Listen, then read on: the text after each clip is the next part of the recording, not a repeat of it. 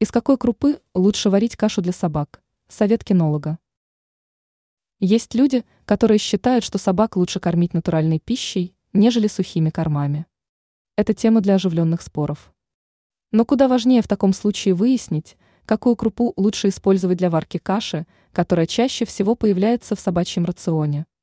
Эксперты рассказали, какие крупы или каши можно давать собакам. Самое главное, что нужно учесть тем, кто предпочитает сам готовить для собаки. Пища должна содержать необходимое количество клетчатки и углеводов. Не забываем про витамины и микроэлементы. Но даже в этом случае каша может составлять только от 25 до 40% рациона питомца. Какую крупу можно собаке? 1.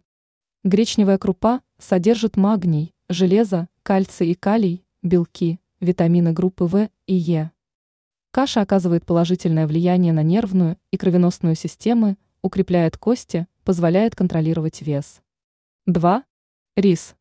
Источник витамина В, цинка, железа, калия и кальция, магния.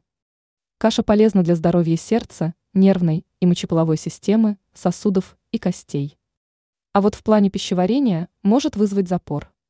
Можно смешивать гречку и рис в соотношении 1-1 в 1 прием с мясом или овощами. 3. Геркулес. Полезен, но может вызвать аллергию. Куда безопаснее в этом плане овсянка, которая содержит жиры, аминокислоты, белки. Что нельзя собакам? Следует исключить из рациона собаки кукурузную кашу, которая не усваивается нормально и приводит к обострению хронических заболеваний ЖКТ.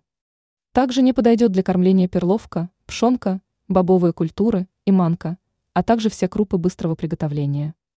Ранее мы рассказывали, чего нельзя делать владельцу собаки.